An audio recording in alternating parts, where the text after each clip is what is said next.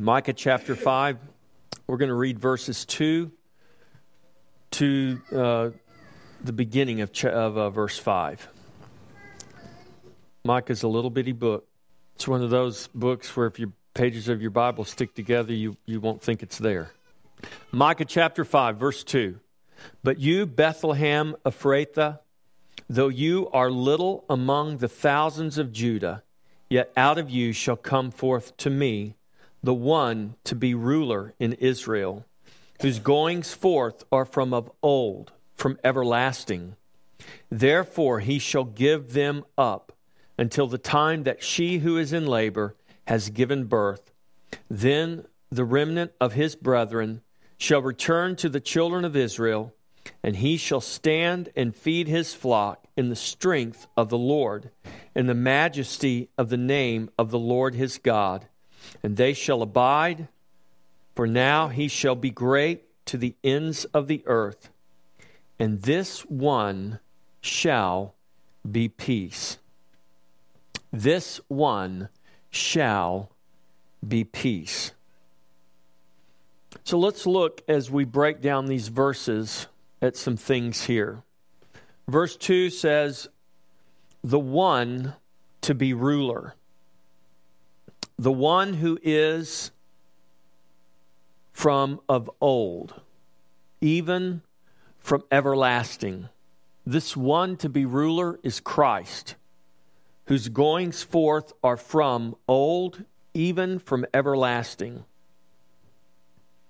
And then it says this, therefore he shall give them up until the time that she who is in labor has given birth.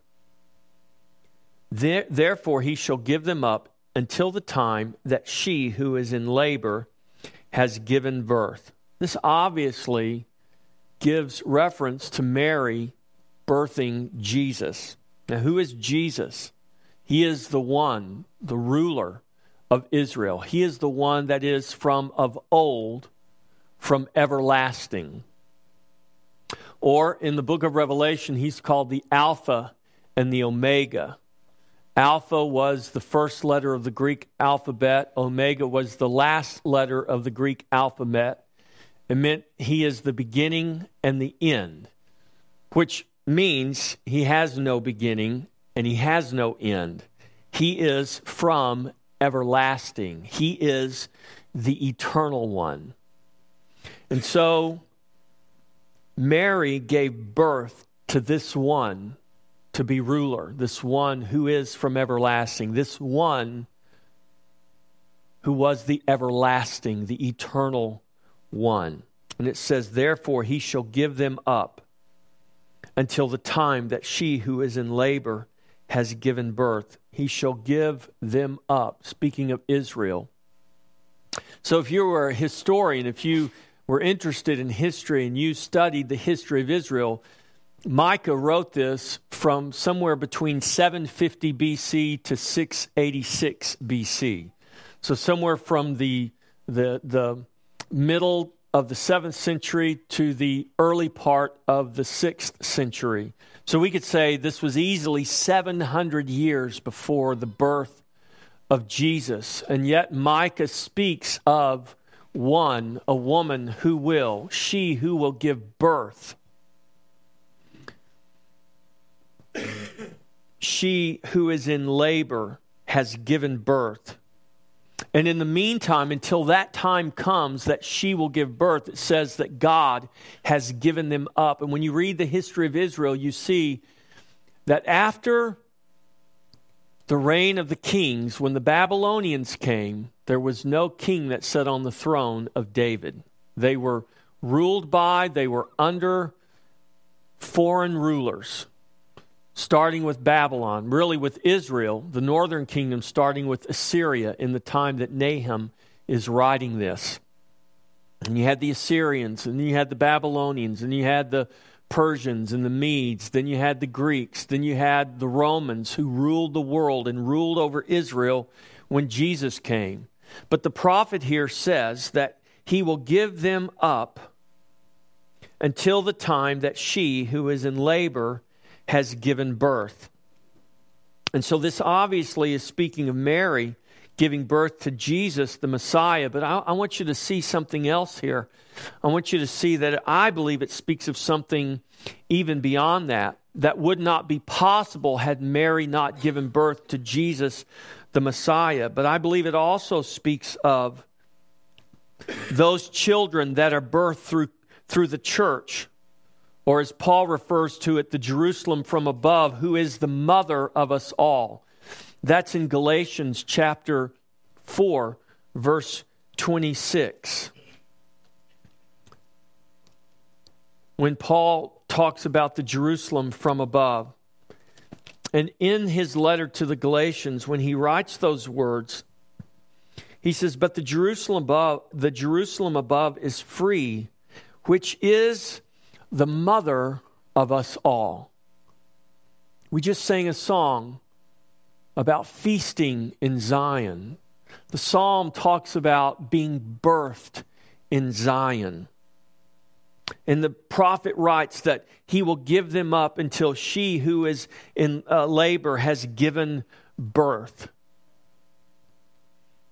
There was the birth of the Messiah. Paul says the Jerusalem above, who is the church, is the mother of us all. We witnessed the baptism of four souls today. And those souls, through baptism, that baptism signified that they belong to something, that they are members of something that's real, that they're not just members of an invisible church, but they're members of a visible church.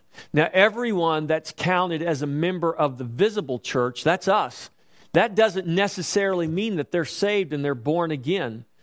I don't know, as you come to the table, I don't stop each one of you and ask you, are you sure that you're born again? Because you're only supposed to come to this table if you're trusting in Christ. But upon your profession of faith publicly, and you make a profession of faith publicly every time you come to that table, whether it comes out of your mouth or not, your profession of faith when you come to that table is taken as real, because we count you then as a member of the visible church. Jesus died for the church, not just an invisible church, but he established a visible church on the earth. And he gave ordinances, sacraments of baptism and communion for the visible church. And Paul writes this in his letter to the Corinthians in 1 Corinthians chapter 11. He talks about coming to the table in an unworthy manner. And he encouraged the Corinthians to examine themselves. And if we're not careful, we'll limit the meaning of that to something that it doesn't mean. Or on the other side of the road, in the other ditch, we'll miss what Paul is talking about completely. Jesus says, "Come into the kingdom like a little child." He took the babies that the apostles forbid to come to him, and they said, "No, this is Jesus. He's too important for your babies." And Jesus said, "Whoa, suffer the little children and allow them to come unto me." And it says they brought the little children to Jesus, and he set those little children, those babies that were not able to walk themselves, he set them in the midst of his disciples, of those people following him who thought the children were of no importance. Jesus sets the children in the middle, and he says, unless you become as one of these, unless you become like a little child, you cannot enter the kingdom of heaven. And part of the visible church, one of the reasons that we baptize those babies today is because those babies are part of the visible church. Those babies, the Bible commands those parents, and the Bible commands us to raise up our children as covenant members, to raise them up in faith, to have the expectation that they will manifest saving faith, because God has given promises to parents. God has given covenant promises to covenant parents, to believing parents. And we should believe in and trust those promises. We should live with the expectation that our children will grow up to believe, not with the surprise when they do. We should be surprised if they don't, because if we do what the Bible commands us to do, they should grow up and they should come to faith. God's given us promises about that. Paul, in his letter to the Corinthians, says to the unbelieving spouse, he says, don't leave your unbelieving spouse, because you don't know that because you're a believing member, you might sanctify, you might have a part to play. And besides that, he says, because of your faith, even though your husband or your wife may be unbelieving, because of your faith, your children are holy. Now, what's he talking about? He's not saying your children are automatically saved because one of the parents is a believer. He's saying that your children are holy. In other words, your children are counted as or brought into as members of the covenant. And so there is an expectation for your children because your children have been made holy. They've been set apart. They're not like other children. They're not children that are of the world, that are not born to covenant families. Covenant children are not like children born outside of the covenant. Covenant children aren't automatically saved, but covenant children have a promise given by God to their parents, and the parents should believe in and trust in that promise. And so where are those children? Where are they birthed into? They're birthed into the church.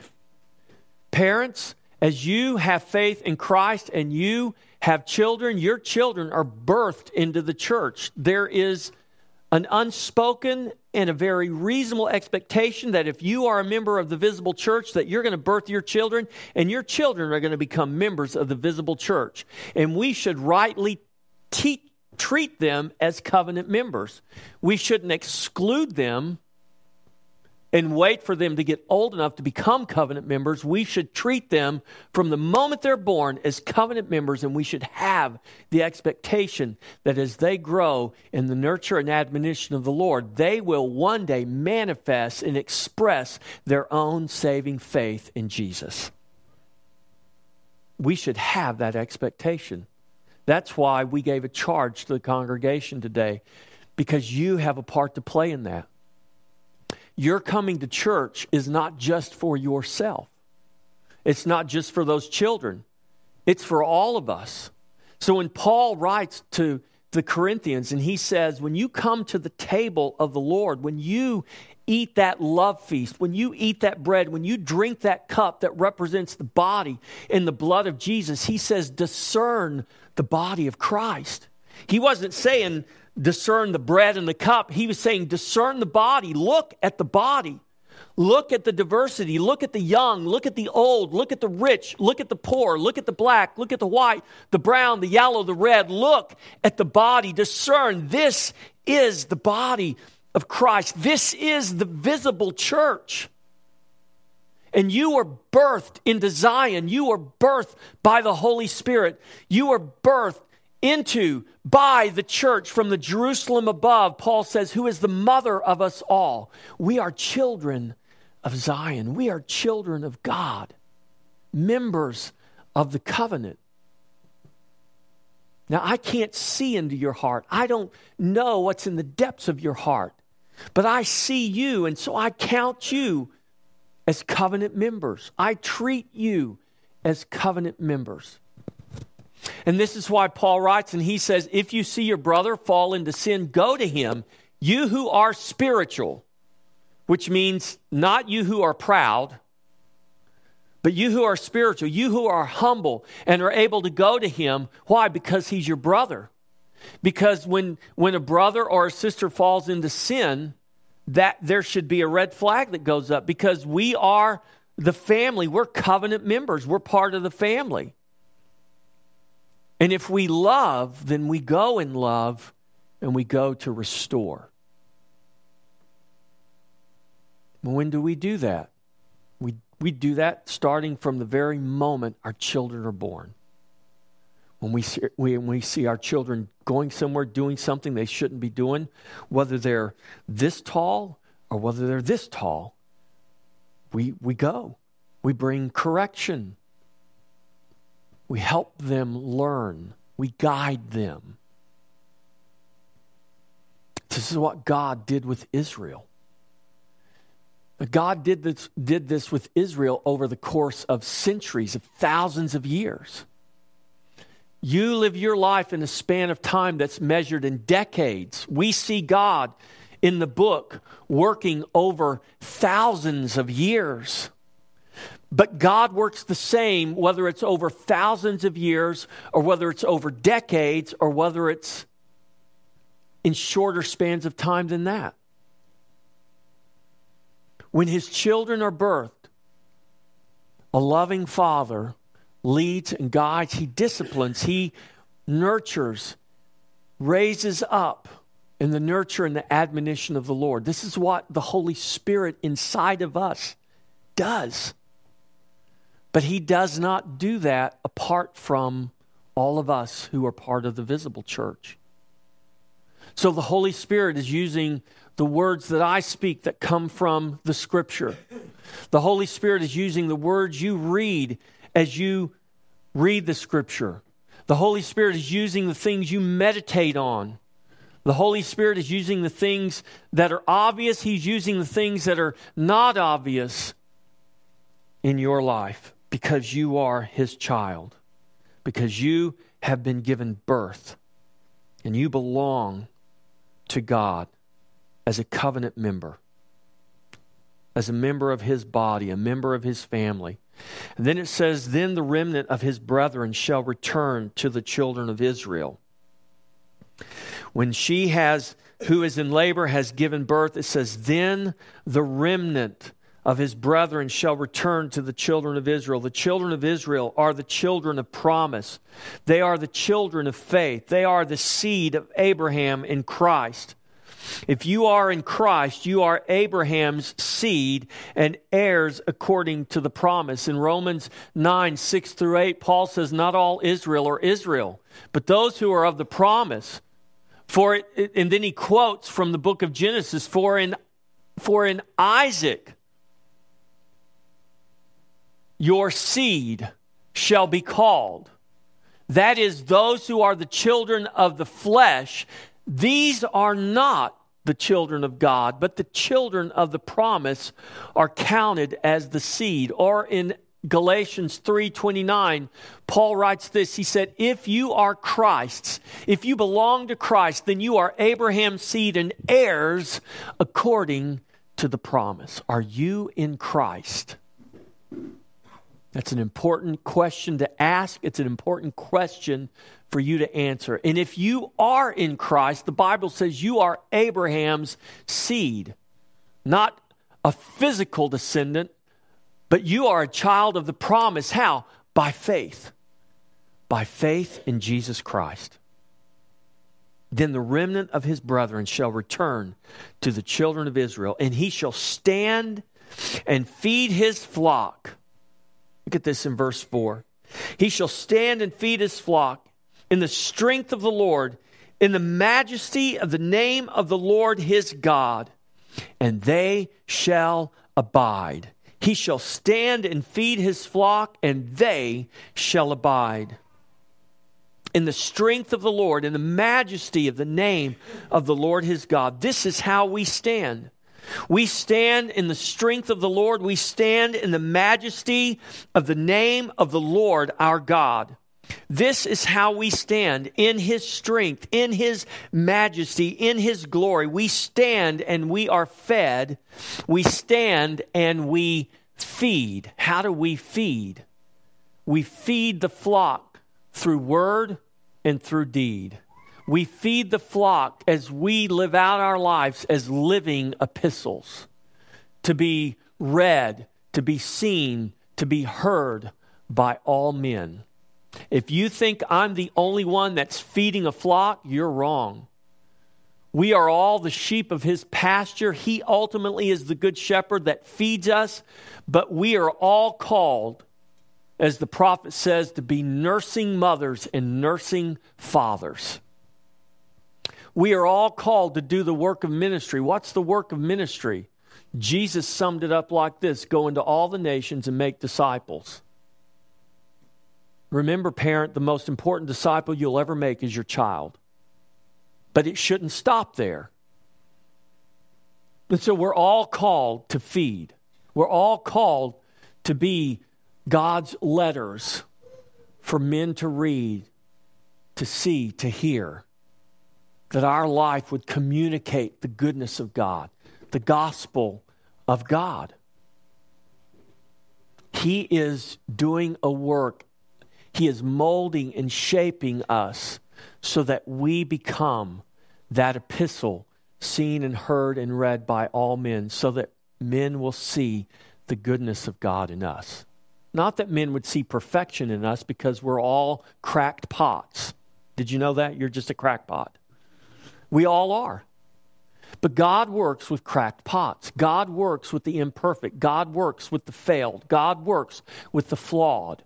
God's not waiting for you to clean yourself up and get everything right so you can come to Him. God says, you come to me just the way you are, and I'll do the cleaning up. I'll do the work. I'll do the restoration. I'll make all things new. That's His promise to us. So we have no reason to fear coming to our Father, because our Father is not wanting to squash us and punish us and condemn us. Our Father wants to build us up. Our Father, yes, He wants to discipline us. He wants to lead us and guide us, but He wants to build us up. He wants us to be trophies of grace that demonstrate and display His glory for all to see. And the more joy you have in Him, the more glory He receives. I tell all my couples that go through premarital counseling with me, the point of your marriage is not to be so committed that you just figure out how to gut it out and just make it, fake it till you make it. You know, God hates divorce, so even if you're miserable, you know, that's better. No, that's not the point. The point is this, that you understand what your marriage is, what it represents, and that the more joyful, the more happy you are together, the more God is glorified. That's the way it is for us as believers. You're not just trudging through the Christian life saying, well, you know, it's better for me to go to heaven than to go to hell. I don't really want to serve God, but what's my alternative? You know, if that's really the way it worked, who's not going to choose heaven, right?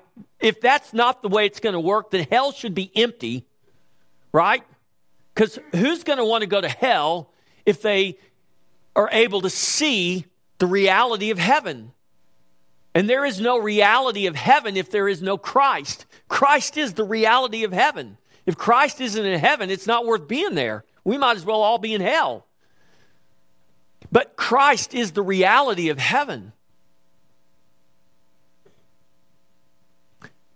It's that we would see Christ, that we would know Christ, and out of that seeing and knowing, that we would experience the fullness of joy because we are in Christ. There should be no greater joy that you have than knowing that you are in Christ. That doesn't mean you're not going to walk through hard things. There's people here today walking through very hard things. There's more people here today than you probably realize walking through very hard things. But that does not exclude the joy God says that we are to have at all times. Otherwise, the command to rejoice in the Lord always is really a ridiculous command. Why would God command us to do that if it would be impossible for us to have joy? If the only way, the only reason we could have joy is if our life was going just the way we wanted it to go. Now, I watched my grandson Noah last night. Noah, you didn't know Pawpaw saw you. Is he in here? Yeah, there you are. And Noah sat right here on this platform, and he had a big red bucket full of marshmallows. We had a marshmallow game where they threw marshmallows and knocked these glasses down. Well, while this other game was going on, I'm sitting on the front row here, and we're sitting at the table, and we're watching Noah just, I mean, get handfuls of marshmallows. He's going this fast with handfuls of marshmallows. I'm like, where in the heck are those marshmallows going? His mouth is not that big. I mean, he just didn't stop. Finally, he got up, and I'm trying to get my phone out to get, I'm like, I need video of this. This is hilarious, you know. He walks away. Well, I found out later, you know, he lost all those marshmallows. He blew marshmallows all over the place.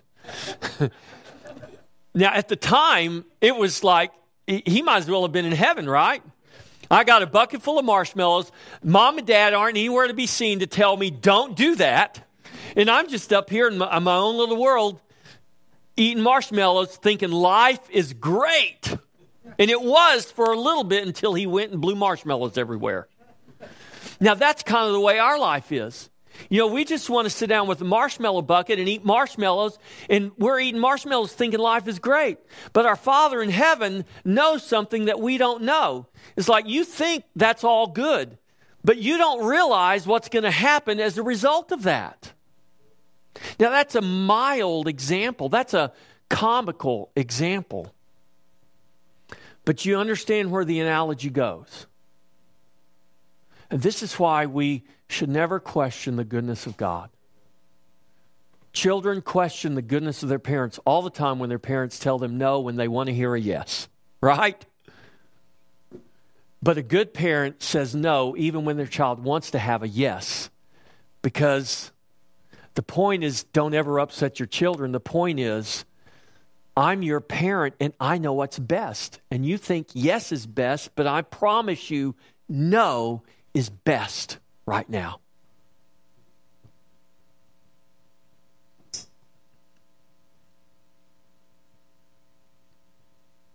He shall stand and feed his flock, and they shall abide.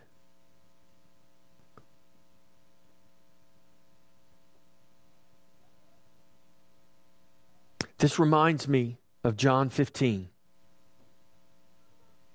Turn with me to John 15. Let me read to you the first 5 verses of John 15. John 15, verse 1, Jesus is talking here in the time between the Last Supper and his arrest. And he says, I am the true vine, and my Father is the vine dresser. Every branch in me that does not bear fruit, he takes away. And every branch that bears fruit, he prunes, that it may bear more fruit. Pruning is not always a pleasant process, but the point is to produce more fruit. You are already clean because of the word which I have spoken to you. Abide in me, and I in you, as the branch cannot bear fruit of itself. Unless it abides in the vine, neither can you unless you abide in me. I am the vine, you are the branches. He who abides in me and I in him bears much fruit, for without me, you can do nothing. What is the point? Jesus said, I'm the true vine, the Father is the vine dresser. Abide in me, and I in you, that you bear much fruit. What is the fruit that he is talking about? It is the fruit of the Spirit. It is love, joy, peace. Let's stop right there. Love, joy, peace. What the Bible is teaching us is that God wants an abundance of love and joy and peace in our lives. He wants it coming from our lives. He wants it overflowing from our lives. That tells me that what God wants for me and for you is good. It's the best. And if we abide in him, that's what we have. And then verse 5 says, and this one is peace, this one. Who is this one? This ruler who is from of old and everlasting. This one is Christ. Christ himself has become our peace, Ephesians 2:14 declares. To know Christ is to know peace. It is through Christ that God has promised to guard our hearts and mind with a peace that surpasses understanding. And very often it's at the end of ourself that we find Christ to be our peace that surpasses understanding. Because as long as we are counting on ourselves or anyone or anything else, Christ will never ultimately be our peace. And what we want is Christ to be our peace and there is no such thing. There is not Christ and. It is Christ only. Christ and nothing else can save you. Christ alone can save you. Christ and fill in the blank of anything else is not your peace, because if Christ is taken out of the equation, you might have what you want, but you do not have peace because he himself is our peace. And he knows what makes for your peace, for love, for joy, for fruitfulness in your life and my life. And I'll be honest with you, I don't like the way God always works.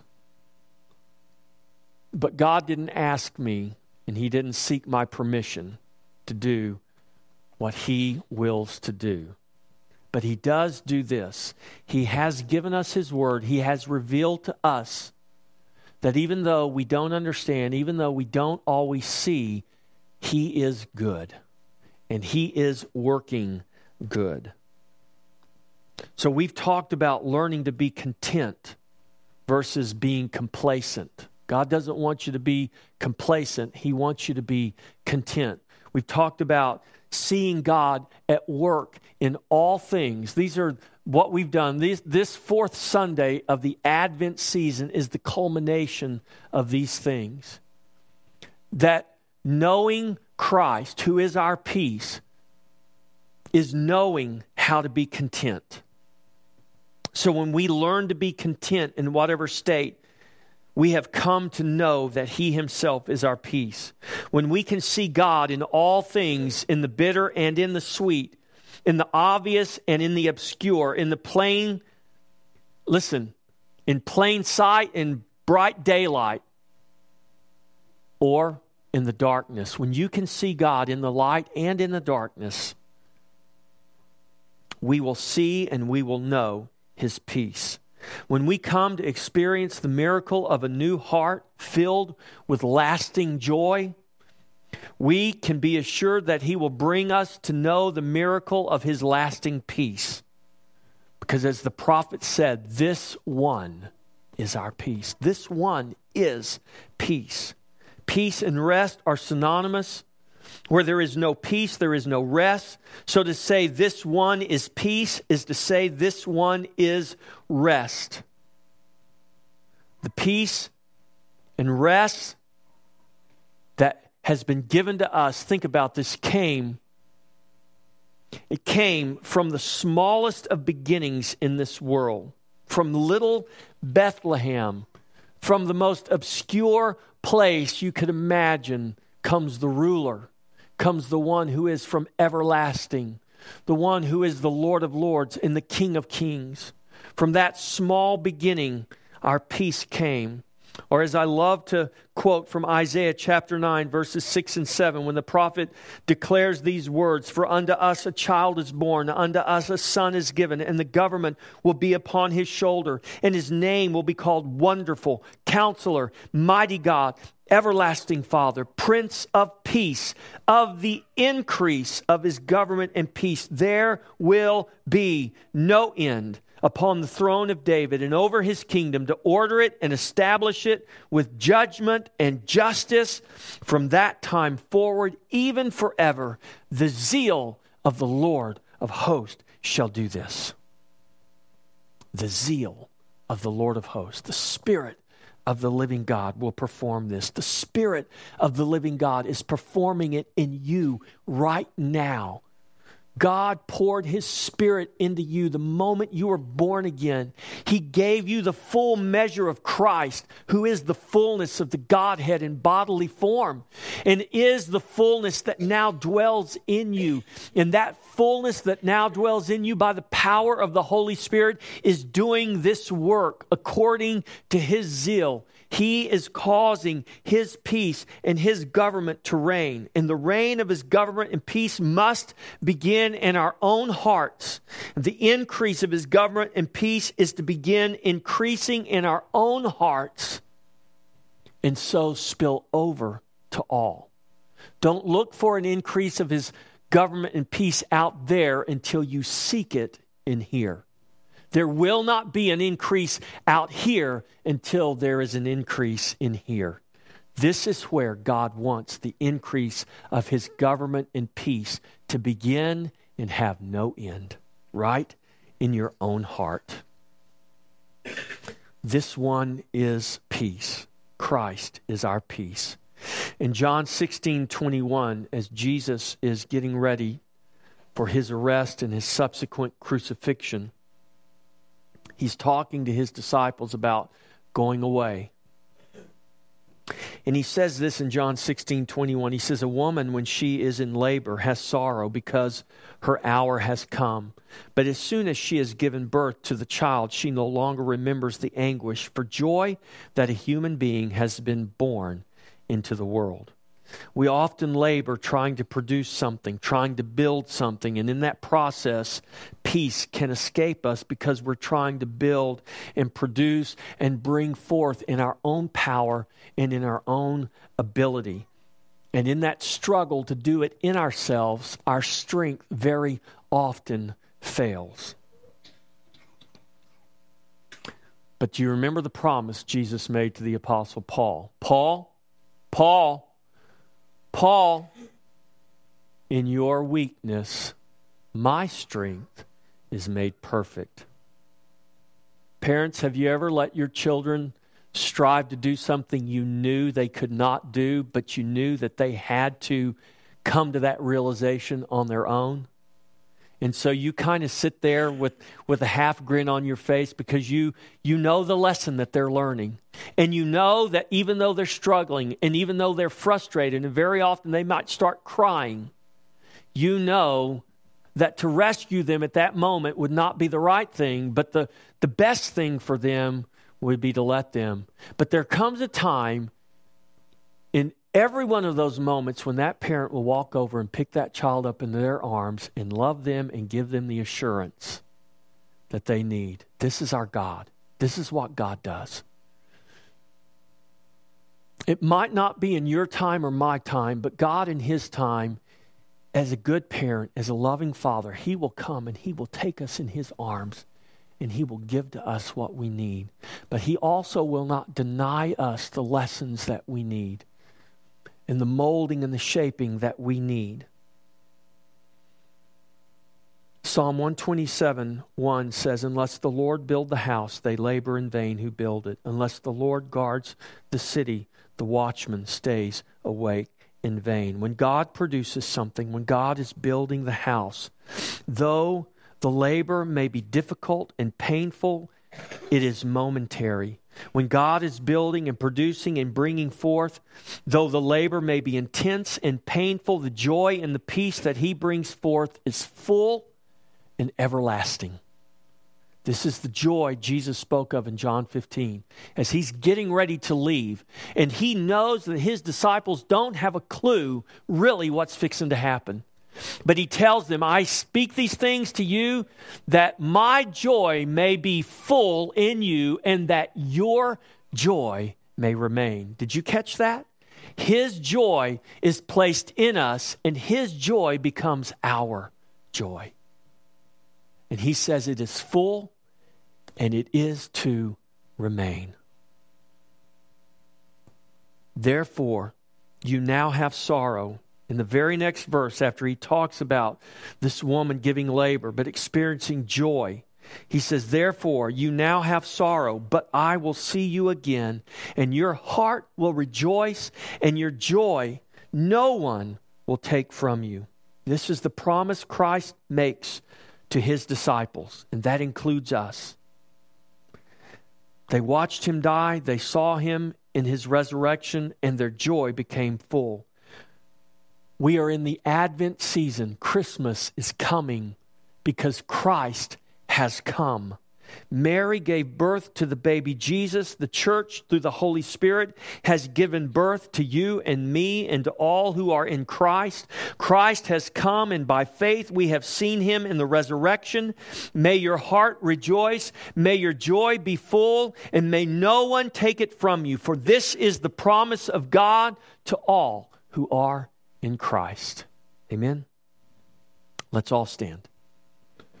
So I challenge you this morning to seek him and so seek his peace. In Christ, I challenge you to find contentment, to see God at work in all things, to have a heart that rejoices, and to abide and rest in this one who is peace. Father in heaven, we thank you that Christ himself has become our peace. May his peace surpass our understanding. May his peace surround us each in all things. Give us eyes to see, to know that Christ himself has become our peace. Praise God, for Christ has come and he himself is our peace. We pray this, Father. We declare this to your glory, to our good and to your glory. Bless your people, Father. May we celebrate with joy, with fullness of joy, as we celebrate the coming of our Savior. May that coming bring us great peace, great assurance that whatever we may be walking through, whatever we may see around us, there is a God that surrounds us, that encompasses us, that holds us in his very hands, that we abide in and that abides in us. And this God, who is from of old and from everlasting, he is the ruler. He is our peace. And we thank you for this in Jesus' name. Amen.